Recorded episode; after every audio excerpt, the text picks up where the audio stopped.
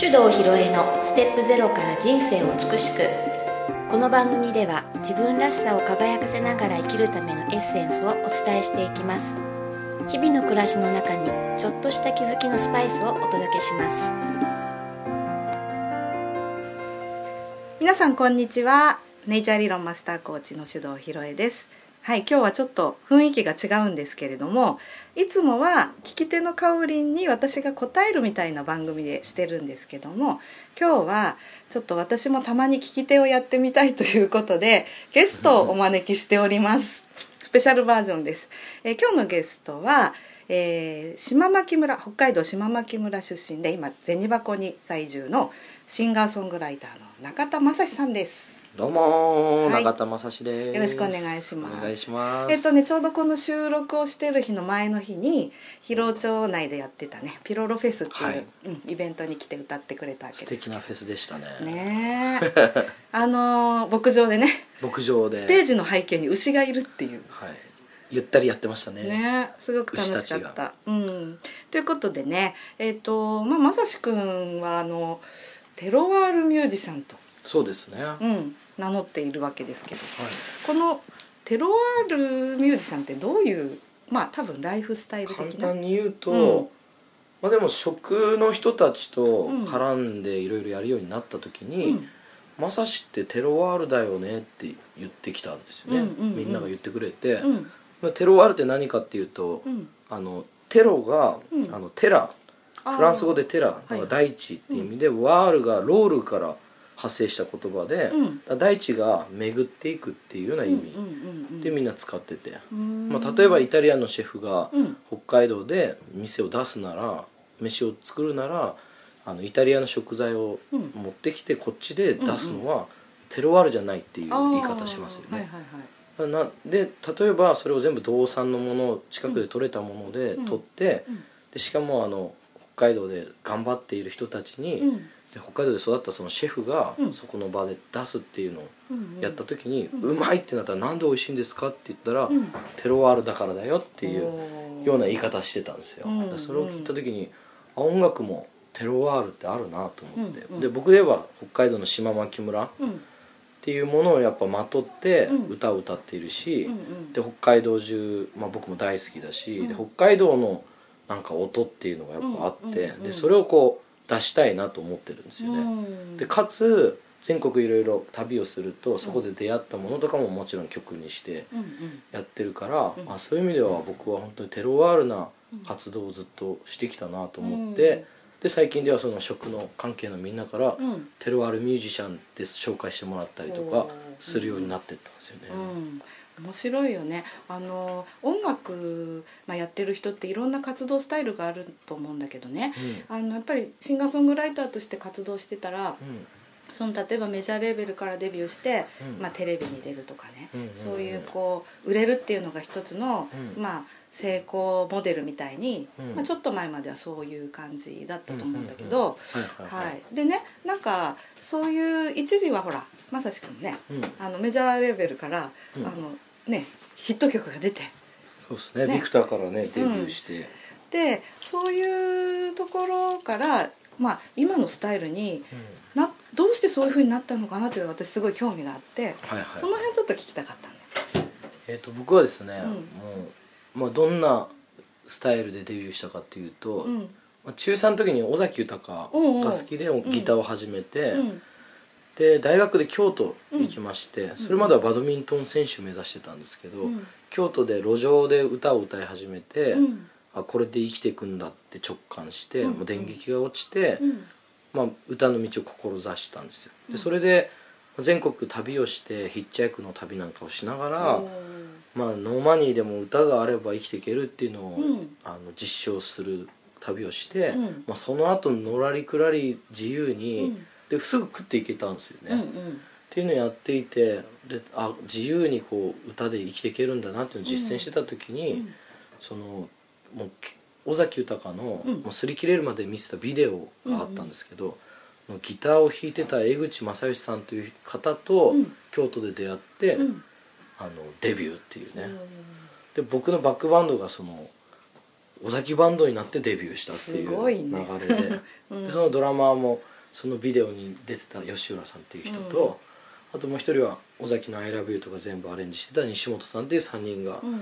僕のバッグを飾ってくれるっていうような感じでデビューしたんですよね。うんでその後にまあいろいろこう活動して、でその後に多分あのヒロエッチとかも知ってる「海空」っていう曲をそのみんなで、あの作って、でそれがちょっと大、ね、評判になって全国各地いろいろ鳴り響いたんだけども、でその後にあの311の大きな大地震がうん。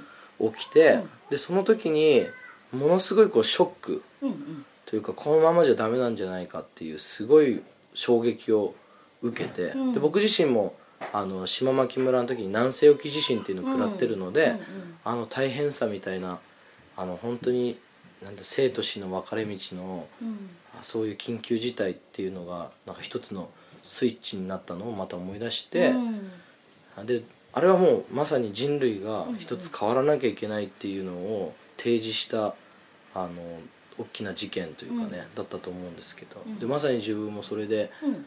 ただ歌を歌って見えないものに手を伸ばしている自分っていうのに、うん。なんか疑問メジャーに確かにその頃はなりたくて、うんうんでプロフェッショナルになってってたんですよ、うんうん。どちらかというと、うん。例えば声のために、うんあのお酒飲まないようにしたり、すごいね効率的にうん。物事をしようとうんしていた時期というかね、うん。でそれがなんか自分の楽しさからちょっとだんだんだんかけ離れていってたような感じがして、うん。でその後にやっぱ311以降に、うん。あの気づいて、うん。あ自分は本質的なところにやっぱ帰らないといけないんだなっていうのをんん思った時に声が出なくなったんですよ。う。ん急にね。急に、うん、なんだろうな。い1週間歌い続けてうん。なる声の症状に、うん。たった1曲歌っただけでなったんですうよ、ん。その辺から原因不明でわからないけれど声が出ないという現象が起きて、うん。まあ、それでもなんとかこう期間を空けて休みながらやってたんだけど、うん。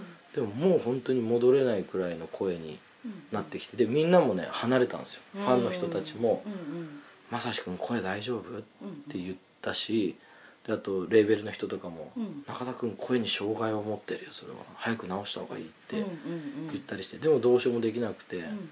病院ももういめちゃくちゃ行ったけど原因不明で、うん。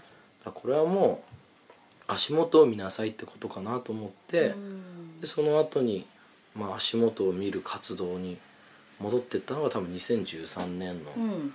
初めぐらいに、もういいやって もうあ開き直って。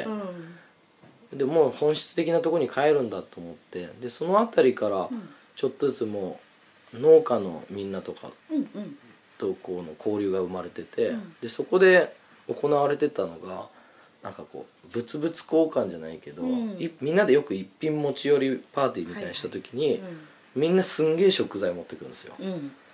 あのね農家の、うん。まあしあの羊飼ってる人は羊持ってくるしまあ、トマト作ってる人はトマトうん。持ってくるし、まあ、みたいな感じでどんどんこうそ揃ってくると、うん。でそこにシェフもたまたま来てたりしてシェフがそれを調理して、でそれでみんなが腹いっぱいになった頃に、うん。やっぱり俺俺はい一芸持ち寄りだなと思うじゃない。うん。だからそれで歌を歌うと、うん。すんごいこう盛り上がって。いいね。でなんかみんながそれを感じた時に、うん。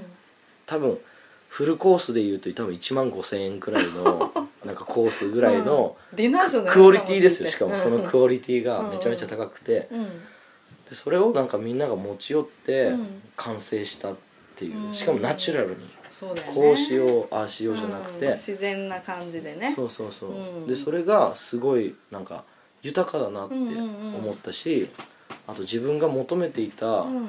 形がここにあるなって思ったところからあのそこが自分のこう落としどころになったんですよ。そういうこう仲間とかうん。とその分け合って手を取り合ってうん。生きていられるナチュラルにそういうふうに生きていけるんだよっていうのが自分の中のこうあここに持っていこう。うん。って思ったのがまあ始まりというかね、うん。そこが見えてでそこからどんどんどんどんちょっとずつあとは僕らの暮らしを充実させるっていうのは本当ちょっとずつしか進めないので、うん。毎日の5ミリでもいいから、うん。ちょっとだでずつその自分の本当はこういうふうに暮らしたいよねっていうのを、うんうんうんあの実践するっていうのをうん。やってったんですよね。うん。だそうするとだんだんこうだんだんこうみんなにこう農家のところで歌ってるとだんだんお米が届いてきたりとかね、うん。してじゃあこうそしたらだんだんそこはお金の関係ではなくて、もういややるって言うんだったら俺歌いに行くから、うんみたいなうんうん感じになってくるし、うん。お互いに。うん。でそういうつながりがうん。また強くなるし、他にもあのその辺りから家づくりをね、うん。やろうと思って、うん家もやっぱ俺60歳ぐらいになってからね、い自分で家建てたいなみたいな、思ってたけど、うん。いや今でしょと思っても 3年ぐらいかかりましたけどね,うん。ねちょっとずつ。かなり長期の DIY やってたよね。もう打ちのめされながらね、よく全部やったよねでもでそれも石膏ボード160枚友達が送ってくれたら、うん。それを CM ソングにして返すとか,、はいはい。だからそういうもものでこうみんなで一緒に作っていったっていうので、自分はその多分だからお金の普通の経済と、あと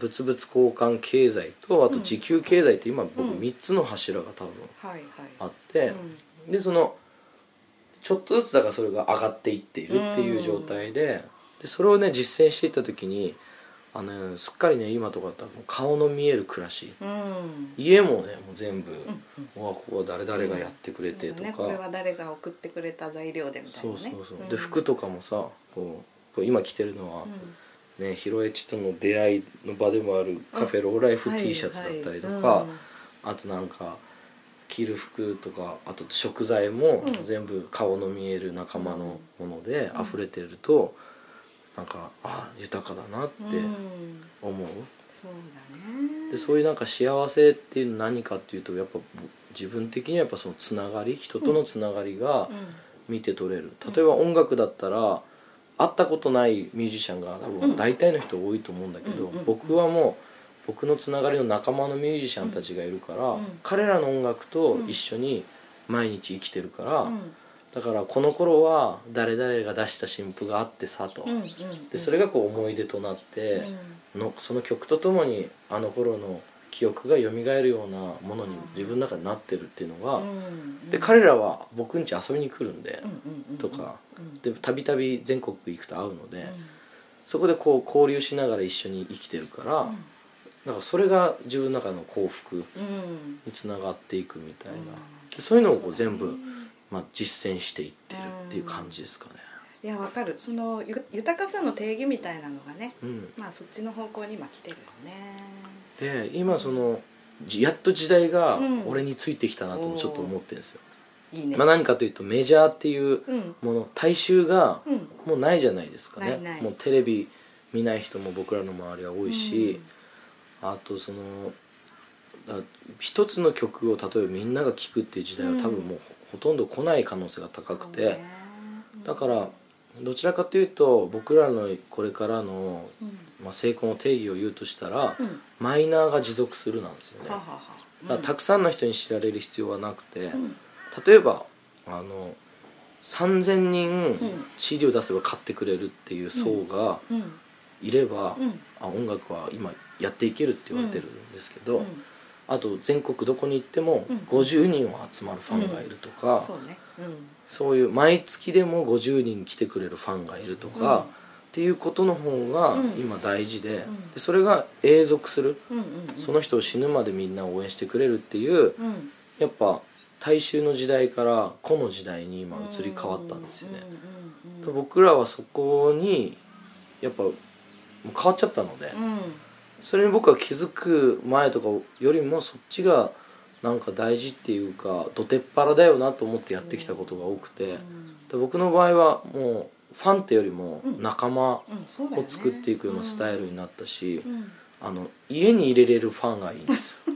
簡単に言うとね。家に入れれるね。だから仲間だから、うん。っていう感覚でずっと付き合っていて、うん。だからあのあとまたこうダイレクトにうん。やり取りをしたっていう意味で、うん。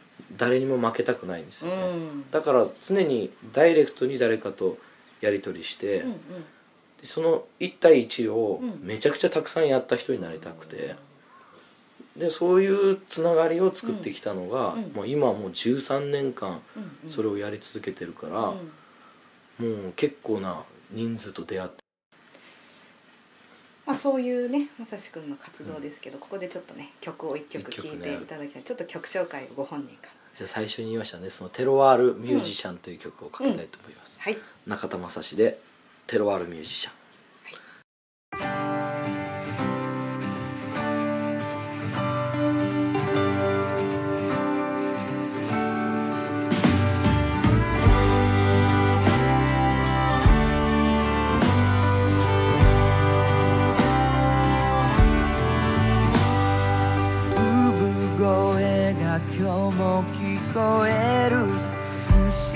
ち子供たち草木の匂いに誘われて好きな歌歌ってる。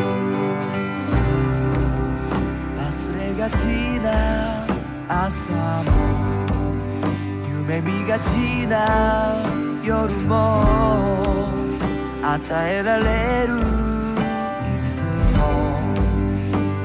だけでありなさい。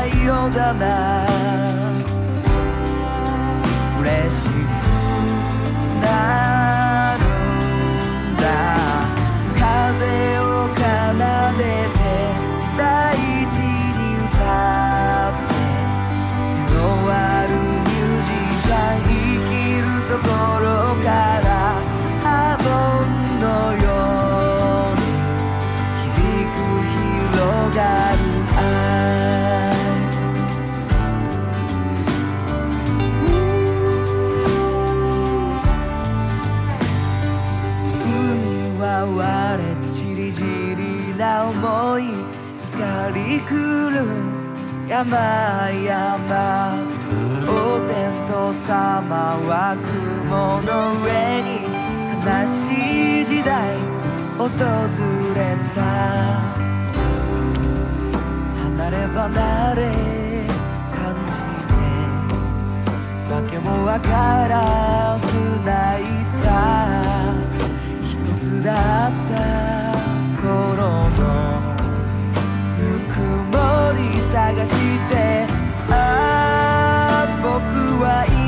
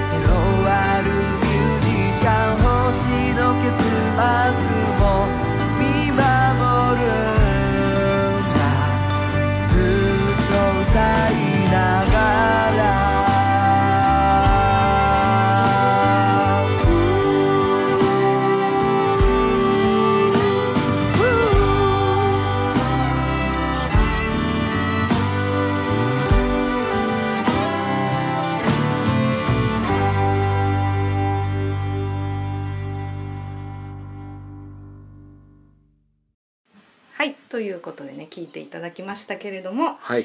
もう私あのこの CD ね車に積みっぱなしでね常にヘビロテです。車移動多いのでね、うんうん。でもなんかそのさっき言ってたねそのマイナーが持続するっていう、うん。まあ、メジャーで売れるっていうことではななしにね、うん。そういうスタイルっていうのはなんかすごく納得できるなっていう。か、多分全てにおいて今全ての業界がうん多分そっちにシフトしてるとうん思うので、そうだね、でまさにね私やっぱりこの番組でちょっと23回前かなにもあの話したんだけど、えー、とその物々交換経済みたいなのが、うん。実は今はもう最先端だと。そうだね。あのいろいろ考えた時にうん。いいんですよ、そうだよね。ここでやり取りができちゃうから、あのなんかさ、えー、と生存率が上がると思うんだよね。そうなの。危機的状況にも、うんあの対処できる、うん。そのつながりを作るってことでもあるし、うん。いわゆる絆、本当の絆を作ることでもあるしあともうあとね、うん。うん税金かかってない。税金かかんないからね、お米もらってこれもすいごいこう実は。そういう意味ではね4倍以上ぐらいのうん。お金でやり取りするよりのうん豊かさなダイレクトでうん何も失われずうん伝わっていくっていう意味では物々交換最先端ですね。そうなんです。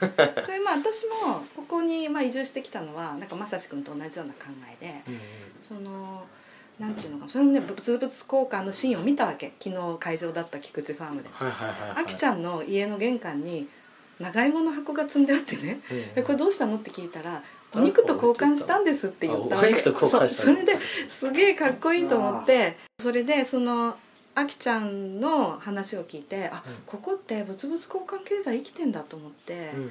だったらなんかいいなと思って、うん。その時に私今日話聞かせてもらってお金いただいたんだけどもこれあのお肉とかってもういいのかなって聞いた。ら「えそんなんでいいんですか?」って逆に言われてね。うん「あ全然いいよ。その方がむしろいいわ」って言って、うん。で来てみたらやっぱりあの本当にみんながねお魚持ってきてくれたり、ね、チーズ持ってきてくれたりするので、うん。あ本当に豊かだなってうん。思って。でまさしくんがそのじゃあ歌うわっていうのと同じように、うん。私ちょっと知恵をみんなにね、うん。授けたり、まあうん。元気づけてあげたり、うん。うん知恵をね貸してあげるっていうことで、まあ物は出せないけどそういうことで、ちょっと自給自足の中に入れてもらってるような感じ、うんうんうん。うん。すごいね。豊かな。物技交換ってそうそれそれ。あいいね。物技交換っていいね。そう物技交換。それちょっと流行らしたいね、うん、だからそのなんかまさしくんのこれから？これからやってみたいことっていうか今後の方向性みたいな話ちょっと最後に聞かせてもらっていい、自分はやっぱり今うん。家族がねできて今、うん。子育てもしながら暮らしてるから、うんその家族と自由に生きるっていうのが一つのこうテーマかなと思うんですけどね、うん。自由にって具体的に言うとどんな感まあ常にうん。だから僕の自由はじ、うん。誰かのせいにしないってことですね。自分のせいにし自分の責任でうん。あと自分が変えられるってうん。ずっと信じきれている状態がうんうん。僕は自由なんですよね、うんでもここれを誰かのせいにしたりして、うん。自分の責任じゃないうん瞬間にうん。相手が変わらないと自分が変われないっうん。うんてなっちゃうと不自由な世界入っちゃうので、あーなるまあ、僕はねずっとその自由な世界を持続してきたんですよ。うん。でそれを、まあ、家族と共に、うんうん。で今もずっと自由なんです。うん。でこれをやっぱ失わずうにん。やっていくってことと、ん。であとその仲間。僕の取り巻き家族から広がる仲間、うんまあ、結局じ地球全体になってくると思うんですけど、うんが本当にそう自由にその自分らしいっていうか、うん。いやなんてそういうような世界にすることですね、ああいいね。だ僕の世界では今そうなってるんですよ、うんうんうんすっかりそういう人たちとしか出会わなくなってて、うん。ただ今ねそうじゃない世界ももちろんあるってことも、ある。まあ、認識して、うん。そこの扉を開けて、そこでやっぱ鳴らすべきが音楽かなと思うので、うんまあ、音楽や自分のできること全てを通して、うん。あのそこに出会う人たちがうん。みんな、あのそこのす世界にうん。みんなと一緒にこう寄り添って生きていけるっていうのが多分、うん。やりたいことかな、あー着々と進んでるよね。そうですね、うんうん。でなんか私たちも本当に方向性が同じなので、うん。まあ、ちょっとこう技の種類は違うけど、うん。まあそんな感じで本当にまあ北海道がね私世界救うと思ってるのね。うんうんうん 思わない？いや思いますね。だからなんかそういうことまた一緒にやっていけたら楽しいね。そうだね。うん。やっていきましょはい。じゃあまた広尾に遊びに来てくだうさい。はい遊びに行きます。ねすごい楽しかったです。ね。あの娘のここみちゃんと妻のあこちゃんも。一緒にね。ね一緒にみんなで仲間作りをこれからもしていきましょうはい。はい。ということで今日はゲスト中田正史くんでしたありがとうございました。はい。この番組では皆様からのご意見ご質問を募集しております。宛先はメールアドレス info office 響き .com info officehibiki.com までです。たくさんのお便りお待ちしております。